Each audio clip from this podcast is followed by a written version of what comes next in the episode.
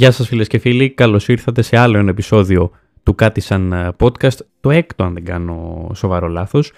Απολογούμε από τώρα, από την αρχή, για την προηγούμενη εβδομάδα. Είχα αποσχεθεί ότι θα κάνω podcast επιστρέφοντας από την ε, Ρουμανία, δεν το έκανα όμως, γιατί η αλήθεια είναι ότι επέστρεψα αρκετά κουρασμένος από εκεί, κοιμήθηκα σχετικά λίγο και ε, γενικά ήμουν όλοι τώρα στο δρόμο με μια τσάντα συνεχώς στην πλάτη μου και περπατώντας πάρα πολλά χιλιόμετρα. Αλλά OK, okay, γι' αυτό πηγαίνεις νομίζω ταξίδι για να απολαύσεις αυτές τις λίγες ημέρες ξεκούρασης. Βασικά μόνος ξεκούραση δεν είναι. Έτσι, για να απολαύσεις μια καινούργια πόλη, για να, μια καινούργια, ένα καινούργιο σκηνικό το οποίο απλώνεται μπροστά σου, να το εξερευνήσεις. Εγώ δεν έμεινα μόνο στο Βουκουρέστι, ε, ανέβηκα και πιο ορεινά ας πούμε στην ε, χώρα, ορεινά στην Ρουμανία, πιο βόρεια, πήγα στο Μπρασόφ, εκεί ήταν ο τελικός μας προορισμός με ένα tour που είχα κλείσει προηγουμένως και από το Μπραν, το οποίο φυσικά είναι πολύ γνωστό για το Μπραν Castle, για το κάστρο του Δράκουλα, κοινός. Μια πολύ ωραία περιοχή, περιοχή της Τρανσιλβανίας συγκεκριμένα, έτσι λέγεται. Μια περιοχή η οποία είναι γεμάτη από τουρίστες, γεμάτη από δέντρα, από δάση. Πραγματικά είναι πολύ καλωδιοτηρημένη και full τουριστική και νομίζω ότι αξίζει να, να κάνει κάποιος τον κόπο να φύγει από το Βουκουρέστι για να πάει προς τα έξω. Προσωπικά για μένα αυτές οι 8-10 ώρες βασικά, μέχρι 12, αν δεν κάνω λάθος, ήταν οι καλύτερες σε αυτό το τριήμερο που έμεινε στη Ρουμανία, Πέλες Κάστλ, Μπραν Κάστλ και συνέχεια Μπρασόφ. Το συστήνω πραγματικά ανεπιφύλακτα για όποιον επιλέξει την ε, Ρουμανία να πάει στο συγκεκριμένο μέρος, στη συγκεκριμένη περιοχή.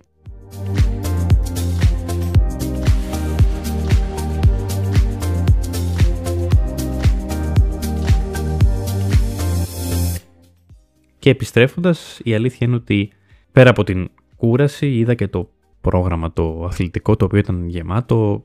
Το Final Four ήταν πρώτο πυλόν στο μπάσκετ. Υπήρχε και ο σπουδαίος τελικός κυπέλου του ελληνικού ποδοσφαίρου το Σάββατο, το οποίο πήγε να τελειώσει και Κυριακή μάλιστα, θα τα πούμε και στη συνέχεια.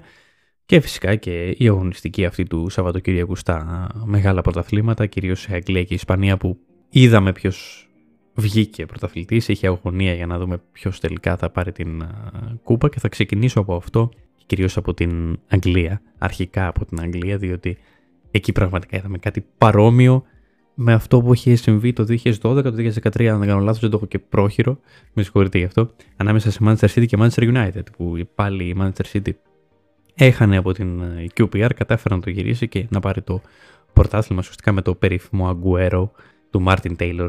Αυτό ήταν το πρώτο πρωτάθλημα που ουσιαστικά η City ξεκίνησε να εδραιώνεται στο αγγλικό ποδόσφαιρο και πάλι και μέχρι σήμερα φυσικά είναι και από τότε πολύ νίκης στις ε, διοργάνωσης από εκείνη τη χρονιά και μετά.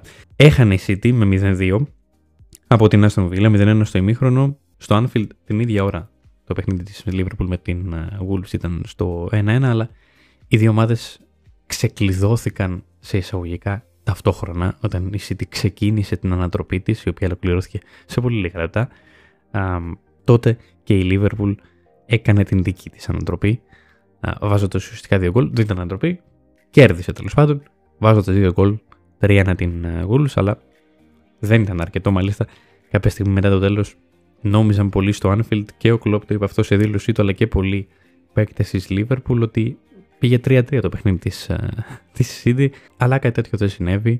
Η City πήρε το πρωτάθλημα, ο Guardiola είναι και πάλι πρωταθλητής, αποθέωσε τους οπαδούς, αποθέωσε τους παίκτες του, είπε ότι είναι ότι καλύτερα να δουλεύεις με τέτοιους ε, ποδοσφαιριστές. Και φυσικά σε αυτούς τους ποδοσφαιριστές θα προσθεθεί και ο Χάλαν το καλοκαίρι.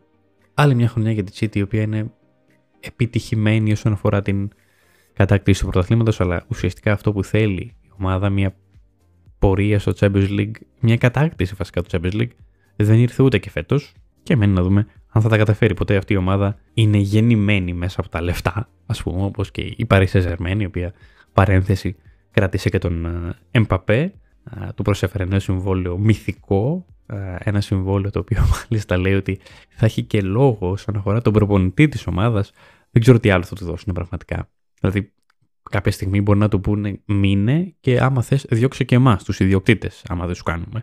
Πραγματικά ε, εντυπωσιακό αυτό που συμβαίνει με την Παρή, τον Εμπαπέ και τη Ρεάλ. Φαίνεται όμως βασικά μένει ο Εμπαπέ στην ε, Παρή και επίσημα και ο ίδιος είπε ότι α, συγγνώμη από την Real Madrid, τη στεναχώρησα που δεν ήρθα κλπ. Πώς θα ζήσουν άραγε στη Real. Λέω τώρα, λες και είναι ο Μεσία ο ποδοσφαιρικός έτσι. Τέλος πάντων.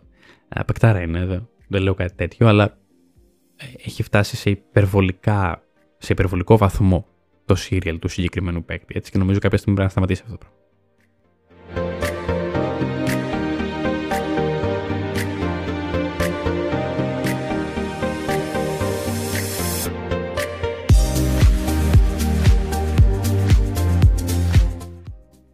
Για να μείνω στα ποδοσφαιρικά, να πάω στο καλύτερο α, κύπελο του πλανήτη, τον ελληνικό τελικό κυπέλου, που έγινε το Σάββατο. Πήγε να τελειώσει η Κυριακή. Εκεί 12, 12 παρά, τελείωσε 11.30. Όχι, νωρίτερα κατά τις 11. Ε, αλλά ξεκίνησε 8 έτσι. Ήταν να ξεκινήσει βασικά 8. Το πρώτο μήχρονο κράτησε μια μισή ώρα. Λοιπόν, ο Παναθηναϊκός το, το πήρε με πέναλτι του Αϊτόρ. Γνωστά όλα αυτά. Και νομίζω ότι κανείς μας δεν περίμενε ότι δεν θα συμβεί τίποτα στο, στο ΆΚΑ και νομίζω ότι αυτές οι εικόνες που είδαμε με τα δακρυγόνα μέσα στο γήπεδο, με ε, ξύλο μέσα πάνω στις κερκίδες ή του ΠΑΟΚ με την αστυνομία και από την άλλη πλευρά ή του Παναθηναϊκού με την αστυνομία, κάποιοι, έτσι, δεν λέμε όλοι, έτσι είναι ελάχιστες οι ομάδες των ανθρώπων που δημιουργούν προβλήματα, το έχουμε ξαναπεί πάρα πολλές φορές, αλλά έχουν τη δύναμη πραγματικά σε αυτή τη χώρα οι λίγοι να επιβάλλουν καταστάσεις, να δημιουργούν προβλήματα τα οποία επηρεάζουν όλους. Αυτό συμβαίνει μόνο στην Ελλάδα. Η αστυνομία η δουλειά της είναι να μαζεύει αυτούς τους ανθρώπους, να τους συλλαμβάνει και να μην ξαναμπαίνουν στο γήπεδο όπως γίνεται στις περισσότερες χώρες. Να τρώνε ποινή φυλάκισης ή τέλος πάντων να μην τους επιτρέπεται ποτέ από καμία ομάδα να μπουν στο γήπεδο. Εδώ πέρα τους αφήνουμε και μάλιστα όχι μόνο τους αφήνουμε, αλλά πετάμε και δακρυγόνα μέσα σε ένα γήπεδο το οποίο έχει 50.000 κόσμο. Αυτό είναι το χειρότερο για μένα πραγματικά. Το οποίο έκανε η αστυνομία και το ξανά έκανε η αστυνομία και το έχει κάνει πάρα πολλές φορές στο παρελθόν. Και έχουμε πει ότι αυτό επίσης δεν συμβαίνει πουθενά και απαγορεύεται να συμβεί. Οι άνθρωποι προσπαθούν να επιβληθούν σε 100 άτομα τα οποία βρίσκονται μέσα σε 50.000 ακόμα, τα οποία δεν κάνουν τίποτα, ρίχνοντας δακρυγόνα. Δακρυγόνα σε οικογένειες, σε μικρά παιδιά. Είδαμε ε, πολλά μικρά παιδιά που έκλεγαν και μάλιστα αυτές οι εικόνες έκαναν και το γύρο του κόσμου, κάποια στιγμή αυτό πρέπει να σταματήσει στην Ελλάδα. Από τη στιγμή που βάζουμε τα μάτια μέσα στο γήπεδο, πρέπει να τους πούμε ή να αντιληφθούν αυτοί που διοικούν τέλος πάντων ότι δακρυγόνα μέσα σε ένα γήπεδο με 5.000 κόσμο δεν πετάς ποτέ.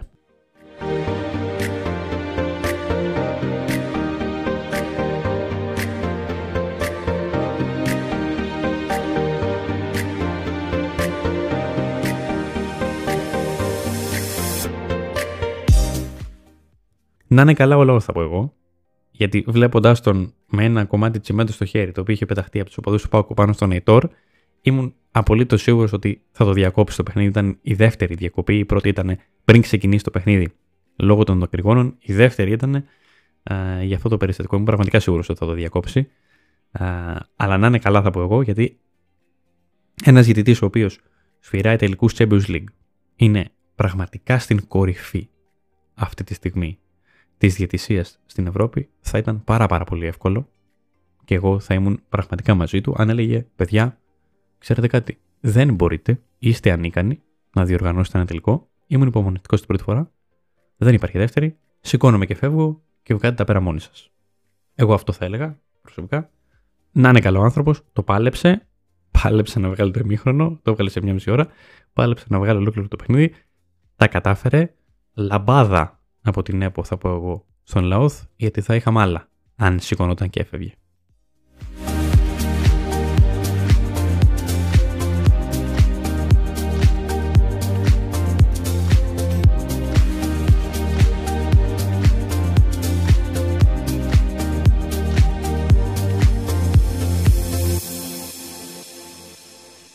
Και πέρα των ποδοσφαιρικών φυσικά είχαμε και το Final Four στο μπάσκετ. Ο Ολυμπιακός δεν τα κατάφερε. Ιτήθηκε από την ΕΦΕΣ στο τελευταίο δευτερόλεπτο με το τρίποτο του Μίσιτς.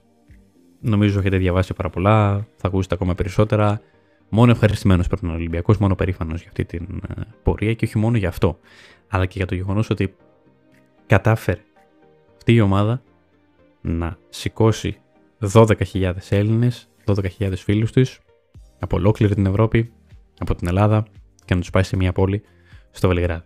Αυτό δεν έχει ξανασυμβεί στο παρελθόν και νομίζω ότι δύσκολα θα ξανασυμβεί, μακάρι να ξανασυμβεί και πρέπει να δει ουσιαστικά και η Ευρωλίγκα από την δική της πλευρά τι μπορεί να κάνει σχετικά με αυτό, διότι εάν ο Ολυμπιακός δεν πήγαινε στο Final Four και πηγαίνει Μονακό, αμφιβάλλω πραγματικά εάν στο γήπεδο θα ήταν 5-6 κόσμος. Πήρε 600 εισιτήρια Real, τα οποία κάποια επέστρεψε, πήρε 600 εισιτήρια Μπαρσελόνα, πήρε άλλα 500 η ΕΦΕΣ. Μιλάμε για 2.000 αυτές τις τρεις ομάδες και 12.000 μόνο Ολυμπιακός. Πρέπει να δούμε κάποια στιγμή επιτέλους αυτή τη διοργάνωση ποιες ομάδες πραγματικά συμβάλλουν στην ανάπτυξη του προϊόντος και ποιες όχι. Γιατί αυτές οι συγκεκριμένες ομάδες την χάνουν και πολλών ελαφρύνσεων από την Ευρωλίγκα. Φορολογικών και μη. Όταν λέω μη εννοώ κάποια σφυριγματάκια κλπ. κλπ. Όταν λέω φορολογικών δεν γίνεται η ΕΦΕΣ να έχει έξοδα όσα έχει και έσοδα, διότι αυτό υποστηρίζει και φυσικά αυτό υπογράφει και η Ευρωλίγκα. Εγώ δεν μπορώ να αντιληφθώ πώς μια ομάδα με τόσο μεγάλο budget, με, με δύο, δύο παίκτες μόνο κάνουν 4 εκατομμύρια, μπορεί να έχει ισοστάθμιση εσόδων και εξόδων. Όταν το γήπεδο της γεμίζει από ανθρώπους οι οποίοι δουλεύουν στο διπλανό εργοστάσιο και από παιδάκια τα οποία τους δίνεται δωρεάν το ειστήριο. Δηλαδή, πόσους χορηγούς έχει, πόσα έσοδα μπορεί να έχει αυτή η ομάδα. Ελάχιστα θα πω εγώ.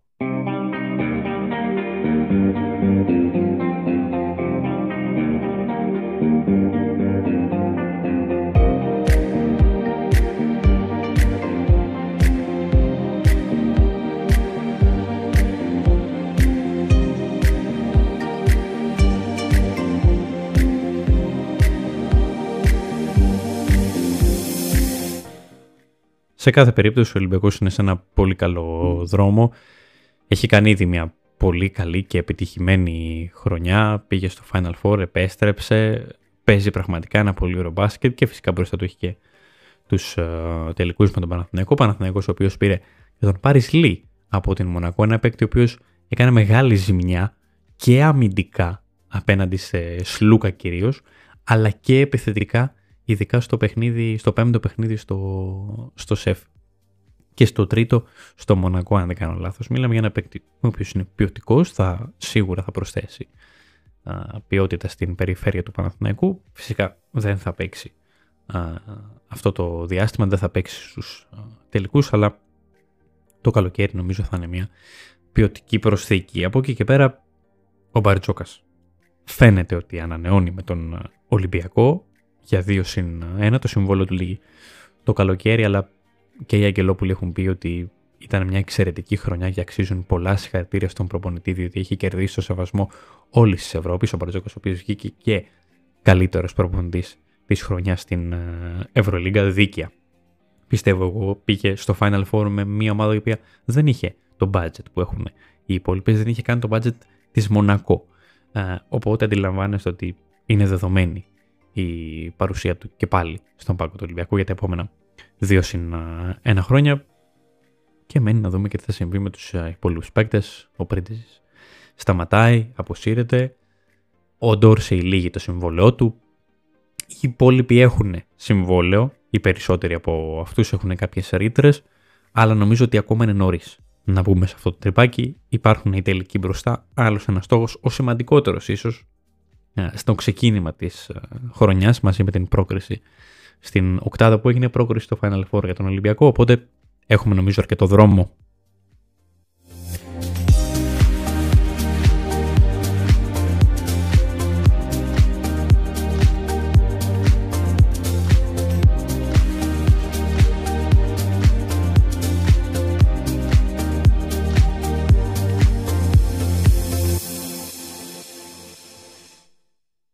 Θα κλείσω έτσι με κοινωνικοπολιτικά, όπως σας έχω συνηθίσει, παρότι είπα το podcast θα είναι άκρος ε, αθλητικό και εκεί που ο κορονοϊός μας έλεγε αντίο, εμφανίστηκε μια ευλογιά των πυθίκων στην, ε, στην Αγγλία, δεν θα ησυχάσουμε ποτέ μάλλον.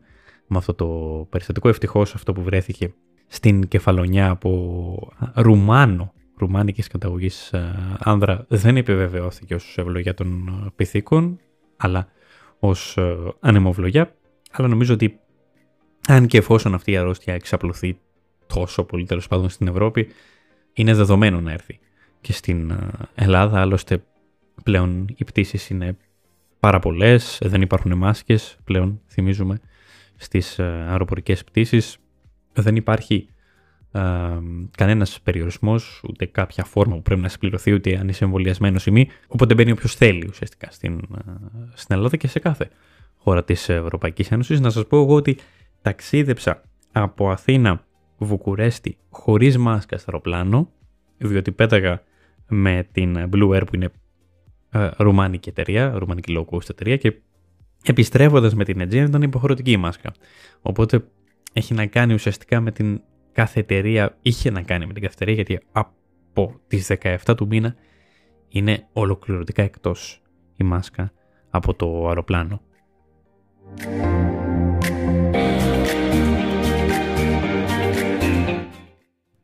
Κατά τα άλλα στην Ελλάδα πανηγυρίζουμε τον, το τελευταίο καιρό, τις τελευταίες μέρες για την σπουδαία παρουσία του Μητσοτάκη στην Αμερική, αλλά δεν το βλέπουμε μάλλον αυτό στα πορτοφόλια μας και στην καθημερινότητά μας, γιατί α, οι τιμές μόνο δεν έχουν πέσει, αλλά αυξάνονται συνεχώς. Η βενζίνη απειλεί πλέον να φτάσει στο λεκανοπέδιο στα 2,5 ευρώ.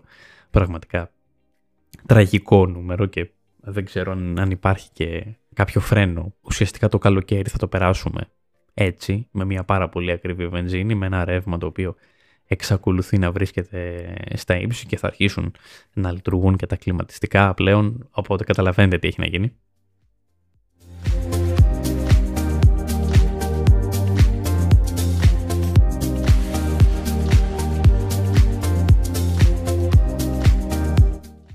Αλλά ας όψετε ο τουρισμός που θα είναι πάρα πολύ και θα ξεπεράσει τα όρια του 2019 και θα γεμίσουμε και θα πλουτίσουμε από τον ε, τουρισμό, οπότε όλα καλά.